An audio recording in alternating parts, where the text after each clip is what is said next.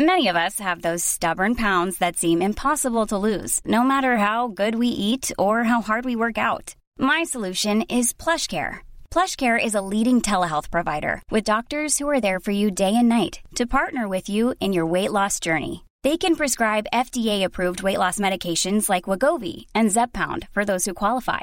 Plus, they accept most insurance plans. To get started, visit plushcare.com/weightloss. That's plushcare.com/weightloss. Nu börjar vi. Jävla mapphelvete. Det är roligt att hon som gav oss den här mattan kallar jag för mattan. Ja, det är det som är så roligt. Jag har kommit på väldigt många roliga skämt som gäller hennes smeknamn. Två av dem är: om hon skulle stå vid en dörr, då skulle man kalla henne för dörrmattan. Det var inte ens, alltså det var inte kul, inte så värst kul. Och om hon är riktigt bakis och sliten, då kan man kalla henne för trasmattan. Det finns väldigt många saker. Alltså flygande mattan skulle jag rätt kunna kalla henne. Ja, när hon sitter på ett flygplan när hon reser. Mm. Okej, nu kör vi.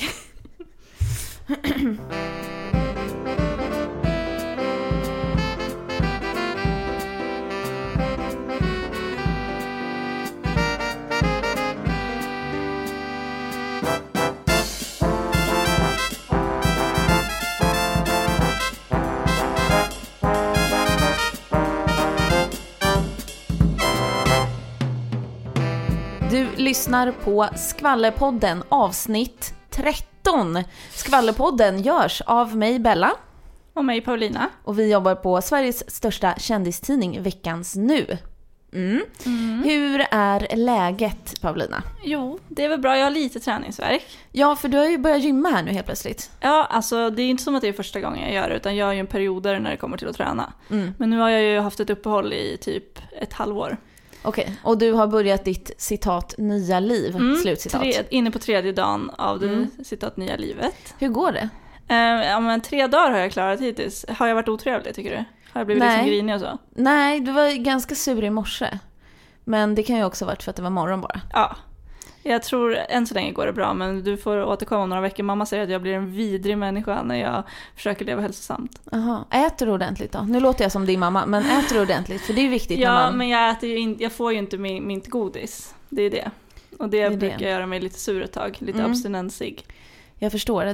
Det är ju en avvänjning om man är van att äta mycket socker. Alltså jag är ju typ sockerberoende. Ja. Så att, ja. Det är lite som min pojkvän har slutat äta choklad. Han gillar choklad väldigt mycket. Och nu har han slutat äta det. Och det tycker han är skitjobbigt. Men tänk om du skulle vara tvungen att sluta snusa. Ja, jag har gjort det en gång. Det gick ju sådär. Jag vill aldrig att du ska göra det så länge jag känner dig. Nej, alltså jag blev en hemsk människa. Det var inte kul. Nej. Min syster, som var en av dem som bad mig sluta snusa, bad mig sen att börja snusa igen för att jag var en sån bitch. Jag har gjort exakt det med min pappa. Jag bad honom sluta, sen bad jag honom börja för att det funkade inte. Gjorde han det då? Ja. Ja, snuset är ett av få glädjeämnen här i livet, så den tänker jag hålla fast vid. Håll fast vid det, tycker jag. Annars då, du har ju faktiskt, jag var inte där då, men du var ju på en så här kabaréföreställning. Ja. En kändispremiär. Det var den här Tony Irvings Wild Thing About Love. Ja, och en av de grejerna som hände under den här föreställningen var ju att Tony Irving faktiskt visade pillisnoppen. Ja, han var spritt språngande naken på scen. Vilka känslor och tankar gick igenom ditt huvud när du såg hans snopp? Alltså det var med så här, varför var det snarare typ. Jag tror inte att jag var rätt målgrupp för den här showen. Nej. Men jag hade ju kul, jag hade askul, massa vin och färg och så här, och naket, men det var verkligen så här, jag kände mig lite, vad fan gör jag här? Vin, färg och naket, de 3 viktigaste ingredienserna för en lyckad kväll. Ja. Men blev ni fnissiga så här, du och alltså vi kunde ju inte titta på varandra, jag och de som var med, för att då skulle vi börja apskatta liksom. Så att vi höll ju fokus på scenen, och där fick vi se en massa konstiga saker, bland annat Tony Irvings snopp. Och ja, den var helt okej. Ja. Om någon undrar. Hur, om du skulle betygsätta 1-5? En 3. En 3, det vill säga bra ändå. Ja, helt det är bra. Ja. Kul, då har vi det överstöket. Då börjar vi i vanlig ordning med veckans Paradise. Och när vi spelar in det här poddavsnittet så spelar vi in det en dag tidigare än vanligt. Så vi har ju inte sett final eller liksom veckofinalen. Nej. Parceremonin, så vi vet ju inte vem som har åkt ut. Men du som lyssnar nu vet ju. Men vi kan ju ändå prata om lite grejer som har hänt. Färjanveckan. Typ. Det var ju ett väldigt roligt tema. Färjanhåkan. Han var ju där. Ja. Ja, det var så roligt att alla bara tyckte att han var typ den mest personen man skulle se. De sa ju så här bara, men han är en sån kille man verkligen ser upp till. Ja, och att de tyckte snygg. Typ att han var verkligen en stor kändis. Men det är också så roligt att han själv också tycker att han är en så stor kändis. Ja. Eftersom att han säger i en sån här prata, han bara, själv ser jag mig som en helt vanlig människa. Och man bara, okej, med då mellan raderna, men det gör ingen annan. Ja, liksom. Precis. Och det var lite roligt tyckte jag. Det var roligt tycker jag att Oliver bara, han är en riktigt tung snubbe. Man bara, fast tycker du verkligen det? Jag vet inte heller. Det kom in en ny deltagare också som heter Eddie. Och han sa en väldigt rolig grej. När han fick träffa tjejerna så skulle han prata om vad han fick för intryck av dem. Så sa han så här, den jag först la märke till var Emma. Hon såg ut som en kvinnlig version av mig. Otroligt vacker. Eddie, otroligt vacker. Så han har ju i alla fall bra självförtroende. Ja. Men han var väl helt okej, eller? Alltså, jag vet inte. Först tyckte jag att han var störig, men sen kände jag att han blev så här helt okej. Ja. Ja, jag vet inte vad jag tycker om det. Men. Ja. Men vad är grejen med Emma? För det känns som att de flesta killarna i Paradise i år tycker att Emma är den snyggaste tjejen. Ja, alltså det känns som att alla som någon gång har fått säga vem är snygg... Det är också, är inte det roligt när någon ny kommer in? De får nästan alltid frågan, vem är snyggast här inne? Alltså det är ingenting som man brukar... Men det vill man ju veta. Ja, precis. Men nästan alla killar svarar ju Emma då. Och det känns ju lite, alltså... Hon är ju jättesnygg, det är hon ju. Men jag vet inte riktigt om hon sticker ut så mycket. Och jag gjorde en intervju med henne för ett tag sedan. Ja. Och då tog jag upp det här med henne och frågade henne hur det känns att vara den tjejen som alla killar tycker är verkligen hetast i Paradise. Och hon bara, jag kan inte fatta det överhuvudtaget, jag förstår ingenting. Jag tycker själv inte alls att jag är snygg, sa hon typ. Nähä. Hon har ju varit ihop med Erik Sade också. Och Erik Sade är ju gemene man tycker jag att Erik Sade är väldigt snygg. Ja, men alltså det känns som att han har kunnat välja och vraka ganska bra. Ja. Och då valde han att vara ihop med henne. Så att hon borde ha bättre självförtroende än vad hon har. Bara för att hon var tillsammans med en snygg kille. Nej, men jag menar att alla killar tycker att hon är den snyggaste babyn. Och hon själv tycker typ att hon, citat, ser lite konstig ut. Jaha. Och då blir jag så här, men det, skärp dig liksom. Ja, nej men gud. Ja, nej men det får vi hoppas att hon inser snart då. Ja, men det tror jag väl. Alltså det känns som att de flesta i Paradise blir väldigt så här efteråt så får de lite jag har ingen aning om hur de var innan, men det känns som att de blir väldigt så här ute och coola och ute på som man säger efter sin medverkan. Ja, precis. Ja, precis. En annan sak vi måste prata om också är ju Hermanssons rumpa.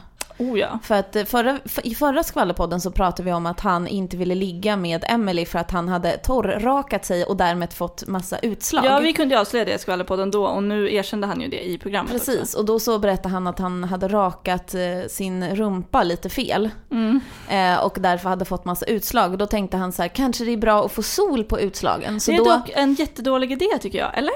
Det känns som att sol på utslag är väl aldrig en bra idé. Jag vet inte faktiskt. Borde inte bli värre? Ingen aning. Men i alla fall så sa ju han, eller så tog han ju av sig sina badbyxor då och låg näck på mage då på en solstol. Och då, det var så knäppt för liksom, så bara för att han drog ner byxorna så var liksom flera personer kände en urge att liksom gå fram och göra någonting. Josefin hällde väl vatten i hans rumpa. Ja, typ. Och typ Mos tog ju fram snoppen och typ daskade till hans rumpa med snoppen. Man bara, jaha, ja, det var ju ett normalt beteende för så brukar man ju reagera. Alltså så här, va? Det enda jag kunde tänka på när jag såg det där var att han var så extremt brun. Ja, han är otroligt brun. Men alltså, han är ju så här bodybuilderbrun. Ja. Han är ju nästan orange liksom. Ja, alltså han är nästan svart. Alltså han är verkligen så här, alltså det är helt sjukt. Jag undrar hur han kommer se ut när han blir gammal. För att det här med, här på förlaget där du och jag jobbar, där jobbar det nästan bara tjejer. Och klyschigt nog så är vi väldigt måna om vår hud då. Det kanske killar också är. Nej, men många är det i alla fall. Det snackas ofta om liksom rynkor och så här, att det är jätteviktigt att ha solskydd på sommaren och alla är väldigt medvetna om att solens strålar är skadliga. Och då har jag tänkt väldigt mycket på det, att de som har solat väldigt mycket i sin ungdom, de är ju faktiskt rynkor idag. Som till exempel, inte vet jag, min mamma till exempel, hon har nog varit, nu är hon ju också 60, snart 67. Mm. Så det är klart hon har fått rynkor. Men jag menar, jag vet att hon har varit en sån som har liksom pressat i solen sen hon var ung. Jag tror, eftersom hon har så väldigt lätt för att bli brun och aldrig bränner sig, hon har en sån hudtyp bara. Då har hon kanske inte varit så noga med solskydd alla gånger. Nej, men man blir ju, det är både liksom farligt för utseendet och för hälsan ju. Precis. Men nu, i Paradise nu blir vi så här läkemedelsverket. Men vi bara pendlar mellan så här filosofpodd, läkemedelspodd. Ja. Men i alla fall så är de ju alla väldigt bruna i Paradise. Alltså, det känns, men alltså fatta om jag skulle gå in i huset nu. Alltså jag som är typ blekare. Du skulle ju få ligga inne i det här lilla loungen som de har hela tiden. I skuggan så att ingen såg hur blek jag var. Ja, alltså du skulle aldrig lära känna någon annan typ. Alla bara, ska du inte vara med? Jag bara, nej, jag vågar inte gå ut.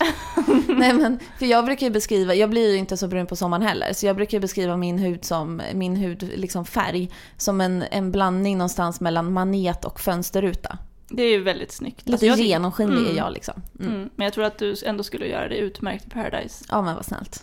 Vänta, är det där en komplimang? Du vet fan om det var en komplimang att göra sig utmärkt i Paradise. Nej, det var nog inte det. Vi kan säga det, så jag säger tack då. Ja, varsågod, tack. Varsågod då. Det är om veckans Paradise antar jag. Ja, vi kan släppa det nu.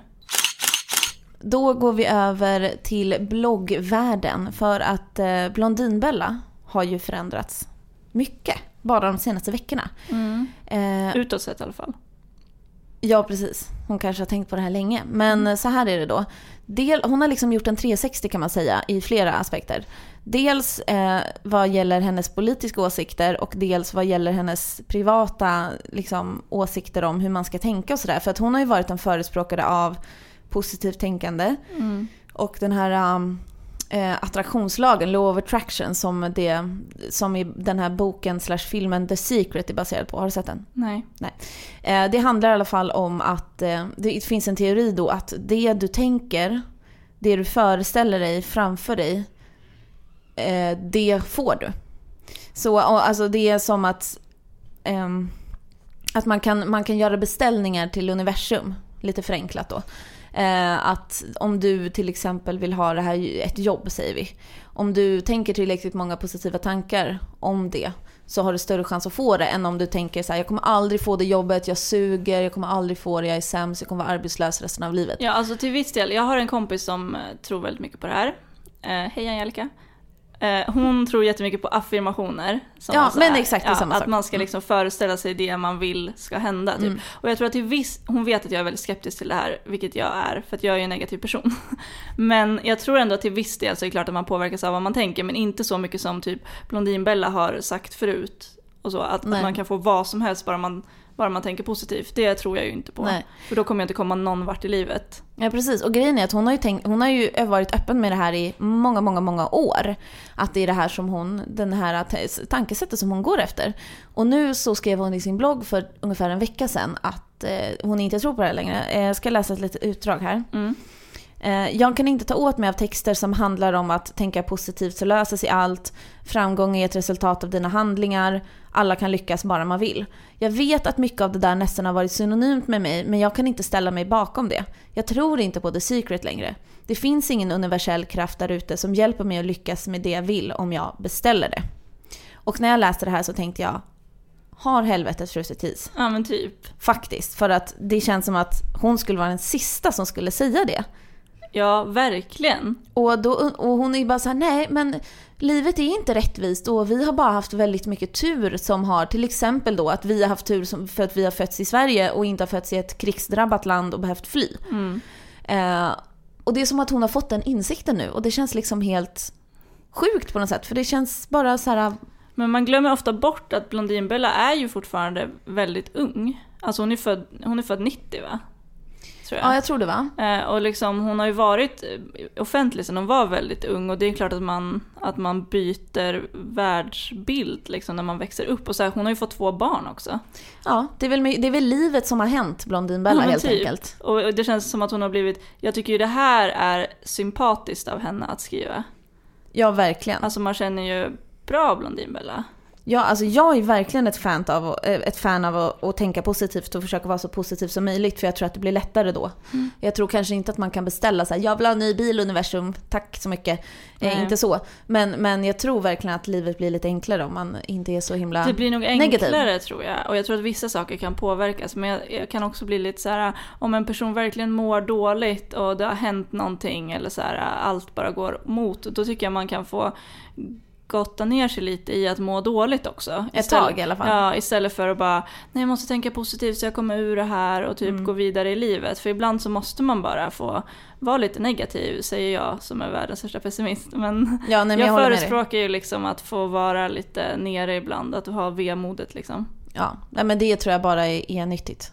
För det viktigaste är väl att man bara pratar med någon, så att man inte bara så här, jag ska tänka positivt och så trycker man ner det liksom, för förr eller senare kommer det komma upp till ytan i alla fall. Ja. Sen så är det en annan sak som har hänt också i Blondinbellas liv. Hon har lämnat Moderaterna. Ja, jag såg det. Och hon gick med i MUF, ungdomspartiet, när hon var 13 år bara. Och det hade att göra med att hon tyckte inte att skolan passade henne, och de har ju alltid varit för liksom, de har velat ha sig individanpassad utbildning liksom. Och det har ju hon ställt sig bakom, och nu så har hon skrivit en debattartikel i Expressen häromdagen och skriver att hon tänker inte vara med i Moderaterna längre. Och då skrev hon så här bland annat: jag har verkligen stått bakom Moderaterna, ett parti som sätter individens frihet i fokus. När det nu sätts på prov i verkligheten så är det inte frihet för alla som tydligen är i fokus. Man kan inte förbjuda tiggeri. Det är som att förbjuda fattigdom eller svält. Och det här har alltså att göra med att Moderaterna har lagt fram ett förslag att det ska gå att förbjuda tiggeri i Sverige. Och det känns också så här, jag bara, men gud, vad är det för spiritual awakening om man föreställer sig en muffare eller en ung moderat, då känns det som att man ser Blondinbella 17 år framför sig. Ja, i stort sett. Precis. Det här välkammade håret och en liten blazer typ. Ja, och kanske ett diadem. Ett diadem, ja, samhällsdiadem. Ja, och kanske även pärlhalsband. Ja, jag tänkte pärlörhängen, men pärlhalsband funkar nog. Ja, pärlhalsband kanske lite väl aristokrat. Kanske om hon hade hållit fast vid Moderaterna tills hon blev lite äldre, då hade hon nog börjat med pärlhalsband. Ja, men vad tror du att det här beror på helt plötsligt då? För hon har ju också i den här veckan varit volontär på den här organisationen Refugees Welcome. Det kan säkert ha mycket med det att göra. Bara att hon har fått andra perspektiv. Och att hon åkte ut till Lidingö, där det finns det är tillfälligt boende dit flyktingar kommer och kan bo några dagar, och så får de hygienartiklar och mat och du vet, någonstans att sova i ett par dagar. Och det måste ju ha med det att göra, men jag tror att hon faktiskt, debattartikeln och att hon lämnade Moderaterna kom ut innan hon gjorde det här. Okay. Men jag tänker bara också att det är lite samma sak som det vi pratade om nyss, att man behöver ju inte hålla fast vid en åsikt hela livet, precis som man inte behöver hålla fast vid att man tror att positivt tänkande löser allt, så behöver man ju inte hålla fast vid att men jag är moderat. Jag tror att det kan gå ganska mycket upp och ner under hela livet. Liksom. Man måste våga också tänka inför varje gång man ska rösta till exempel. Att man ska tänka, vad är det jag vill rösta på och vad tycker jag just nu? Istället för att tänka, vad har jag röstat på tidigare? Ja, så jag har alltid röstat på bla bla bla. Ja, men precis, att man ska våga tänka lite så och omvärdera, för man ändrar ju liksom uppfattning beroende på vilken livssituation man har. Det är klart, ja, exakt. Det är ju extremt vanligt att man byter parti man röstar på, till exempel när man är ung och sen när man blir lite äldre. Ja. För att man har ett annat liv helt enkelt. Ja, och Blondinbella har blivit mamma och kanske börjar inse lite mer vikten av mjuka värden och sådana saker. Så det och inte bara jag, ja, till exempel. Så det kanske påverkar henne på alla sätt. Hon kommer säkert hinna byta tillbaka och byta fram och tillbaka på alla sätt. Hon kommer säkert börja tro på positivt tänkande i mina liv. Hon är ju jätteung fortfarande. Hon kommer ju hinna ångra sig igen, som Lars Winnerbäck skulle ha sagt. Här fick du in en liten musikreferens, vad härligt. Ja men precis. Nej, men vi får väl se vad som händer med Blondinbella efter det här. Kanske hon blir en så här sossemamma och flyttar ut till Akalla. Vem vet, hon kanske slutar vara liksom entreprenör och bara, nej men jag vill bara jobba på ICA nu. Men vilka fler kändisar finns det då som har, speciellt i bloggvärlden kanske vi ska säga, har gjort en helomvändning? I och med det här med... Du snackade ju om Kissie. Jag har ju inte så bra koll på Kissie. Ja, nej, men Kissie, hon startade ju precis som Blondinbella med att vara extremt provokativ. Och mycket, mycket mer provokativ än vad Blondinbella var. Ja, för Kissie, det var väl hon som höll på med det här med att man skulle äta barnmat och sånt. Ja, precis. Hon var ju extrem och hon har ju verkligen förändrats. Alltså, jag läser inte hennes blogg varje dag, men jag har ganska bra koll på henne. Hon har ju blivit, inte en helt vanlig bloggare, men i stort sett en vanlig bloggare. Mm. Som skriver mycket om sin vardag och så här, hon tränar mycket, hon skriver mycket om träning. Hon går på events och sådär. Men hela den här grejen med så här, äta barnmat för att bli smal, att vara elak, hänga ut andra, vara involverad i bloggbråk, allt det där är som bortblåst. Men det känns som att det inte är riktigt trendigt att vara elak längre. Alltså jag tänker på typ Alex Schulman. Det var ju länge sedan som han lämnade den sidan. Ja, verkligen. Men det känns som att en gång för ett tag sedan, jag vet inte hur länge sedan det var, men typ 5 år sedan, då var det trendigt att vara elak. Alltså det var liksom så här, man skulle hänga ut för man skulle provocera. Men jag tycker det känns som att nu är det snarare trendigt att vara väldigt, väldigt öppen och vänlig. Liksom. Att vara, det är trendigt att vara snäll. Ja. Det är väl bra? Ja, det är väl jättebra. Alltså, och det är ju samma sak med, eller i och för sig, det är inte alls samma, det är ju tvärtom. Katrin Zytomierska, hon var ju gift med Alex Schulman. Och det var ju under hans liksom, elaka period. Då var ju hon den snälla, eller vad man ska säga. Ja, precis. Och sen efter ett tag så startade hon en blogg som hon fortfarande har som heter Fuck You Right Back. Som han, ja, den var väl byggd egentligen på att hon skulle hämnas på, för att han Alex, alltid liksom skrev så elaka saker om henne i sin blogg. Precis. Och sen ville hon liksom svara på det. Och hon kan ju fortfarande, hon har ju extremt starka bestämda åsikter om mycket liksom, hela den här tjock grejen att såhär, det är tjocka människor är sämre än andra typ. Ja, ja precis, det var ju ganska nyligen också. Nej, men hon hänger väl bara inte riktigt med i svängarna då. Nej, precis. Och Sara Larsson som hon är fortfarande väldigt ung, hon är bara 16 år. Nej, 17 va? 17 kanske hon är, förlåt. Men hon började också liksom, hon har ju blivit, nu är ju hon en stor förebild för många unga kvinnor och män. Alltså jag får ju ångest när jag tänker på att hon är 17 år för att hon är så jäkla smart och framgångsrik och begåvad liksom, och att hon har så vettiga åsikter och bara säger vad hon tycker och man bara, okej, när jag var 17 år vad gjorde du? Nej, men liksom? Bara så här, jag hade inga åsikter, jag visste ingenting. Nej, precis. Nej, men hon har blivit en feministisk förebild och det var hon ju kanske inte riktigt från början. Nej, verkligen inte. Alltså då var hon ju mer en liten, alltså hon var ju bara ett barn och hon slog igenom. Men sen så minns jag att hon, då var hon liksom så här, alltså alla ni tjejer som lägger upp lättklädda bilder, ni kommer inte få fler killar, typ sådana där grejer hon upp då. Men nu är hon ju verkligen så här, alla får göra vad de vill och hon lägger själv upp lättklädda bilder. Alltså så här, det är liksom, hon bara skiter i allt, hon gör precis vad hon vill och säger åt alla andra att göra det också. Och det är ganska skönt. Mm. Men hon har ju, alltså tänk när hon kommer göra en Blondinbella när hon blir typ 25 då. Vad kommer hända med henne då?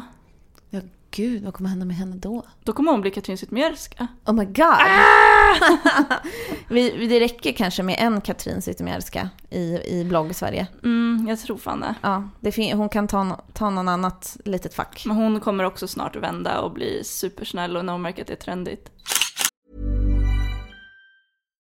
One size fits all seemed like a good idea for clothes. Nice dress. It's a t-shirt. Until you tried it on. Same goes for your healthcare. That's why United Healthcare offers a variety of flexible, budget-friendly coverage for medical, vision, dental, and more. So whether you're between jobs, coming off a parent's plan, or even missed open enrollment, you can find the plan that fits you best. Find out more about United Healthcare coverage at UH1.com. That's UH1.com. There's never been a faster or easier way to start your weight loss journey than with PlushCare. PlushCare accepts most insurance plans and gives you online access to board-certified physicians who can prescribe FDA-approved weight loss medications like Wegovy and Zepbound for those who qualify. Take charge of your health and speak with a board-certified physician about a weight loss plan that's right for you. Get started today at PlushCare.com/weight-loss. That's PlushCare.com/weight-loss. PlushCare.com/weight-loss. Jag har sett Justin Biebers snopp. Det har du med. Ja, den var imponerande tycker jag. Den var mer än Tony Irvings 3. Hur gick, vad skulle man sätta den? En 4 kanske? Varför är man så snål med 5? Men 5 är ju perfekt. Ja, men den var väldigt suddig, det är svårt att säga. Den kan ha varit en 5. Okej, vi sätter ett frågetecken där. Ja. I alla fall, varför jag har sett Justin Bieber snopp och typ resten av världen är för att han fångades på bild när han var på semester på Bora Bora. Bora Bora. Och då var han spritt språngande naken på en terrass liksom på ett hotell, vid en pool. Och det var en fotograf, väldigt sneaky, som fotade honom och det här lades ut. Och det var ju verkligen full frontal, alltså inte så här, oj man såg lite könshår, utan man såg hela kalaset. Ja, verkligen. Mm. Och det här rörde ju upp en enorm debatt då, för Justin blev sur och sa att han skulle stämma tidningarna och sajterna som publicerade det här, och sajterna och bildbyrån som äger bilderna sa att det kan du inte göra, för det här var inte alls liksom en inkräktning av ditt privatliv, just för att dels han är en offentlig person. Mm. Dels, det var inte så här smygtaget när han var inomhus och trodde att han inte syntes, utan han var ute i det fria. Det känns ändå som att det var ett extremt inzoomat, alltså det är inte som att den här fotografen gick fram till honom och bara ursäkta för jag tar en bild. Nej, han var ju jättelångt bort, så att det är ett dilemma det här. Ja, verkligen. För först så tänker man så här, nej men gud, ska han inte få ha någonting i fred? Så här, att han såklart han inte visste att han blev fotad. Men han var ändå, alltså ska man titta på lagen, så var det ju faktiskt så att han var ju utomhus liksom. Han hade kunnat ha en handduk för snorren, men det hade han inte. Så, ja, jag vet inte, jag känner nog lite så här, gud ska han inte få ha någonting i fred, men det känns lite konstigt när jag jobbar på veckans nu. Men det är ändå så här, jag tycker bara, nej men alltså jag tycker att det var kul att jag fick se de bilderna. Mm. Men jag tycker också lite synd om Justin. Men nu verkar han ju inte så ledsen längre. Nej, precis. Han gjorde en intervju i ett radioprogram. Och då när allting hade lagt sig, hade gått några dagar, då sa han så här. I mean, at the end of the day, the photos, I mean, they're not terrible. But honestly, at first and before the reaction was what it was. And still with the reaction, I still felt like I wanted to keep that part for me. Yeah, you know, I was never... But I felt like it was a little bit of an invasion. Totally, completely. Stuff, yeah. Oh yeah, complete invasion of privacy. I just don't want people to think that I'm like, yeah. Nudes, what up? Flaunting, you know? Yeah. No, I felt like, it was a lot. Where were you? And when I first found out about it, I was like, my heart sank. Ja, så han verkar ju inte speciellt. Det skulle nog ha sett annorlunda ut om han inte hade haft en 4 eller 5 i kalsongerna, om man säger så. Du menar om han hade haft en 1? Mm. Då man hade liksom han... om man inte hade varit nöjd med sin snopp, vilket jag tror att han är, då hade det nog känts värre. Ja, men precis, kanske. Så att, och hans pappa tyckte ju också att det bara var kul. Han sa ju typ så här, what are you feeding that thing? Ja, men det är också sjukt. Att alltså jag tycker det skulle inte, alltså det är inte okej. Eller jag vet inte, men det är jättekonstigt att en pappa säger så till sin son. Ja. Alltså också han skrev väl det typ på Twitter eller någonting. Aha. Alltså det är så här, man bara, men hallå. Men hans pappa verkar inte ha alla hästar hemma. Nej, men faktiskt. Justin försvarar ju sin pappa och bara, såklart. Men vadå, det är inte som att jag är 11, jag är fan 21. Det är inget konstigt att han frågar mig det. Typ. Min pappa är bara stolt över mig. Ja. Men liksom allmänt då, tycker du att man ska få publicera sådana nakenbilder på kändisar? Alltså om det är uppenbart att de är smygtagna liksom. Så alltså gud vad svårt det är. Men som, vi har ju en policy på veckans nu att om det är bilder som kändisen själv inte poserar, alltså som kändisen själv vet om är tagna liksom, eller i en film eller något sånt, då döljer vi ju könet liksom. Ja, och även bröstvårtor. Ja, men om de vet om det själva, då gör vi ju inte det. Alltså nej, om det är en filmscen eller någon så här selfie typ. Ja, eller någon som verkligen bara lägger upp en bild på sig själv och visar brösten till exempel. Då är det en annan sak. Men om de är smygtagna så där, så försöker vi ju att dölja det. Liksom. Ja, precis. Prinsessan Kate Middleton, prinsessa, hertiginna, diverse titlar har hon. Hon är i alla fall gift med prins William i Storbritannien. Mm. Hon, när de var på smekmånad eller vad det var, utomlands, då fotades hon topless, då utan sitt eget vetande, och det här publicerades i en fransk tidning. Och vad de fick skit! Alltså, herregud. Det är lite annorlunda känner jag när det är liksom en prinsessa. Hon har ju en väldigt annorlunda image mot Justin Bieber till exempel. Ja, och det engelska, brittiska hovet blev ju jättearga. De gick ju ut med det så här, we are terribly devastated over these pictures. Ja. Invasion of privacy, oh my god. Så var ju de. Ja, men tänk själv om någon skulle fota. Alltså det skulle ju kännas konstigt att se Victoria naken. Ja, men, och är det bara för att de är kungligheter? Nej, eller är det för att det är en svensk kändis? Ja, det skulle kunna vara det, men jag tror också att det beror... Säg att du fick se nakenbilder på Kristin Kaspersen. Jag tycker det känns konstigt faktiskt, också det. Och det är nog kanske för att de är nära. Lite närmare, för att Justin Bieber är en sån här enorm stjärna liksom. Ja, för man tänker att han är inte riktigt upp. Fast han är. Precis. Mm.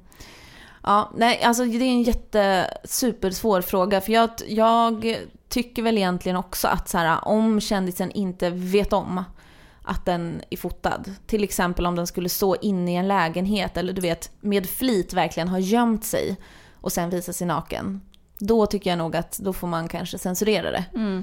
Men däremot om den är ute, liksom egentligen är ute, inte vet jag, badar i havet utan bikiniöverdel. Mm. Och vet att det är fotografer där men skiter i det, då är det en annan sak. Men det är ju liksom min personliga åsikt också. Man kan ju bara hantera det på olika sätt. Miley Cyrus till exempel, hon verkar ju inte bry sig ett skit när hon fotograferas. Nej, och då vet man ju det. Och då känns det kanske lättare också att publicera sådana bilder om man vet att personen liksom själv tycker att så här, jag bryr mig inte.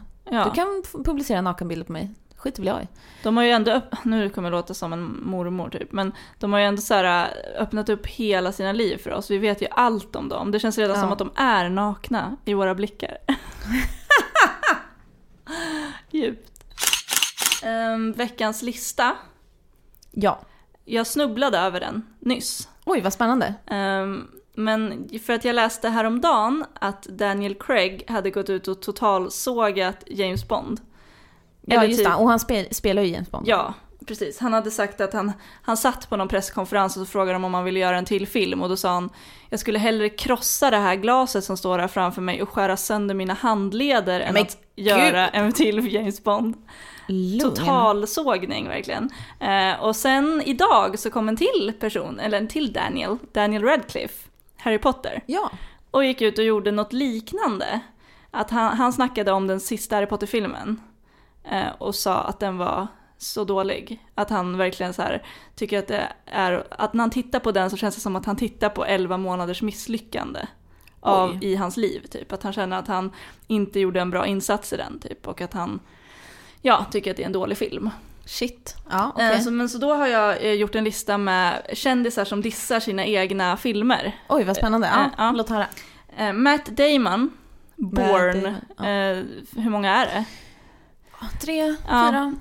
Han dissade i alla fall den tredje filmen rejält. Och har sagt att det var en career ender. Oj. Alltså att när han läste manuset till den så tänkte han att nu tar min karriär slut liksom. Och han sa att manuset till den var så usel att om han skulle sälja det på eBay så skulle typ ingen vilja ha det, och om någon skulle vilja ha det så skulle den här manusförfattaren vara körd för alltid typ. Nej, men gud. Så jävla hård mot en film som ändå gick ganska okej liksom. Ja. Samma sak Halle Berry, hon har gjort Catwoman. Just det, och den floppar. Den floppar ju verkligen. Hon blev ju utsedd till så här, världens sämsta skådespelerska i den och så. Hon blev det på någon så här plojgala typ. Ja. Och så av någon jävla konstig anledning så var hon där och tog emot priset.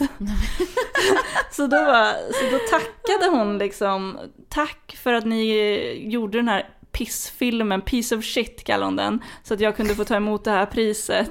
Typ.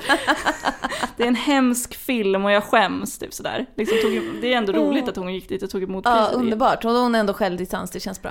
Ja, precis. Och sen har vi Shia LaBeouf. Transformers. Det är typ det enda jag har sett honom i. Ja, jag vet inte ens om jag har sett honom i någon film. Men Transformers 2 i alla fall. Den tycker han är riktigt jävla usel. Ja. Och det är den ju också. Men det är ändå så här lite roligt när han själv säger det. Han säger att när han kollade igenom den, att han kände inte när de gjorde den att den var dålig. Men sen när han kollade igenom den så kände han bara fuck. Och så skämdes han jättemycket efteråt. Vilken hemsk känsla det måste vara. Ja, alltså jag tänker på det så här, om du skulle klippa ihop podden så den blev helt jävla sjuk och jag skulle bara och bara nej men vi måste lägga ut den för den ska ut liksom. Ja, men alltså så kommer så här nu kommer inte flera miljoner lyssna på podden, men flera miljoner kommer kolla på de här filmerna och jag är inte nöjd med min insats, och det är liksom 2 timmar av bara jag som går och gör något us. Alltså så här, ja, och sen ska du antagligen också åka världen runt och promota den här filmen. Ja, men det är det som är så hemskt. Och prata om den i varenda jävla intervju som finns. Verkligen. Jag tycker bara berätta vad är det bästa med filmen så bara ja, det är inget som är bra med den typ. Men alltså det känns ändå som att man också så här, nu känns det som att man vill se om de här filmerna och bara, är de så dåliga? Till och med de som spelar huvudrollen i de här filmerna tycker att de är dåliga typ. Nu vill jag se om de är så jävla dåliga. Ja. Om det är någon så stor skillnad mot någon film som de tycker är bra typ.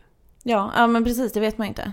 Jag vet inte hur mycket, det tänkte jag faktiskt på när jag gjorde den här listan, att hur mycket vet skådespelarna av hur filmen kommer bli? För jag såg, den här Star Wars-trailern släpptes ju häromdagen. Ja, just det. Och då såg jag, det var någon av skådespelarna, jag har ingen koll på, men det var någon ung tjej som hade lagt upp på Instagram när hon tittade på videon, eller den här trailern för första gången, och började gråta för att den var så mäktig och så bra. Wow. Hon typ, åh, den är så grym, typ, så gråter hon av glädje liksom. Och jag var, men har hon ingen koll? Alltså, har de ingen koll på hur filmen kommer bli förrän den kommer? Typ, men har hon en stor roll då? För annars kanske hon bara gjort några scener här och där, så vet hon ju inte. Jo, men jag tror att hon har, alltså gud, nu minns jag inte vem det var, men det var liksom någon av dem som hade en huvudroll liksom. Mm-hmm. Så att jag tycker bara det verkar så intressant. Jag har ju ingen aning om hur det där funkar, men hur mycket vet man som skådis när man kliver av liksom inspelningarna? Sen lämnar man det bara liksom, eller? Ja, så är det någon annan som klipper ihop det ju. Ja, och sen så har man ingen aning om hur man kommer se ut. Det måste vara jätteläskigt. Fan, vilken tur att man inte blev skådis. Verkligen tur. Det är dags för Fråga Skvallerpodden. Vi har ju en liten punkt här i Skvallerpodden som vi kallar för logiskt nog Fråga Skvallerpodden, där man kan ställa frågor till oss som handlar om kändisar, vad som helst. Hur ställer man en fråga? Man kommer på någonting som man undrar över och sen så frågar man någon som borde veta, eller vad är det du menar? Nej, jag menar hur hör man av sig? Herregud. Nej, men jag förstod att du menar det. Man, så antingen hashtaggar man Skvallerpodden på något social media, vilket som helst. Eller så skriver man ett mejl till veckansnu@fridaforlag.se. Eller så kan man bara kommentera någon av våra Instagram-bilder. Ja, och våran Instagram är då veckansnu. Ja. Idag så ska vi svara på en fråga från en tjej som heter Carolina. Och hon frågar så här: vilken kändis är rikast i Hollywood? Det var fan en bra fråga, tycker jag. Mycket bra fråga, det är sånt man vill veta ju. Ja. Då har jag svaret här. Den som har mest, som är rikast i hela kändisvärlden, är regissören George Lucas. Hans förmögenhet ligger på, håll i dig nu Paulina, 5,1 miljarder dollar. Det vill säga ungefär 42 miljarder svenska kronor. 42 miljarder, han kommer verkligen inte kunna göra av med dem hur mycket han försöker. Det går inte ens att föreställa sig hur mycket pengar det är. Han kommer inte ens kunna göra av med typ 1 miljard. Nej, precis. Sen så till exempel Oprah Winfrey, som man vet är rik som ett troll. Hon kommer på 4:e plats. Hon har 3,2 miljarder dollar, vilket är 25 miljarder spänn. Så det är alltså nästan hälften av det. Lite mer än hälften av vad George Lucas har. Och sen så scrollade jag ner i den här listan då och tittade på vilken som är den första artisten liksom, som inte är någon slags entreprenör eller regissör. Ja. Det är Dr. Dre. Va? Rapparen. Alltså det är typ det sjukaste jag hört. Men det är för att han har ju den här Beats by Dr. Dre, hörlurar och högtalare och så. Men jag tänker så här, jag tänker bara enorm business. Alltså det går ju skitbra för den. Det verkar ju så. Ja, sen är han ju producent också, gör musik till andra och sen så, men det var ju länge sedan han själv hade en väldigt framgångsrik rapkarriär. I alla fall, han har 6,7 miljarder. Men man tänker sådana som man tänker sig borde ha jättemycket, typ Madonna. Ja, lustigt att du frågar. För jag har kollat upp, Madonna har då bara 6,6 miljarder spänn. Stackarn. Hon skulle kunna ge nästan en krona till varje person på jorden. Ja, nästan. Ja, precis. Så att det var ju kul. Beyoncé, min bästis. Ja, hon har ju ungefär 3,2 miljarder kronor. Och då har ju hennes man också ganska mycket. Ja, han har mer faktiskt. Ja, så tillsammans har de ganska fett ändå. De behöver inte börja tigga och så riktigt än. Nej, precis. De kan fortsätta köpa Cartier-klockor till varandra och bo på lyxbåtar. Barnet. Blue. Okej, då vet vi det. Carolina, du kommer få en mystery box på posten. Så mejla oss till veckansnu@fridaforlag.se, din adress, så skickar vi den. Det var allt för Skvallerpodden den här veckan. Vi hoppas att du har fått ditt skvallerpoddbehov uppfyllt. Och så hoppas vi att du får en riktigt härlig helg. Och en härlig vecka och allt annat härligt. Ja, och lycka till med ditt nya liv i fortsättningen, Paulina. Får vi se hur det har gått, får en uppdatering nästa vecka helt enkelt. Ja, jag önskar dig lycka till att stå ut med mig. Tack så mycket, det kan behövas. Okej, vi hörs då, hej då! Hej då!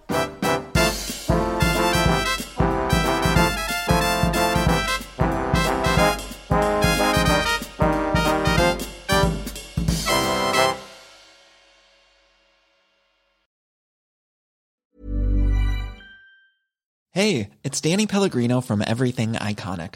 Ready to upgrade your style game without blowing your budget? Check out Quince. They've got all the good stuff, shirts and polos, activewear and fine leather goods, all at 50 to 80% less than other high-end brands.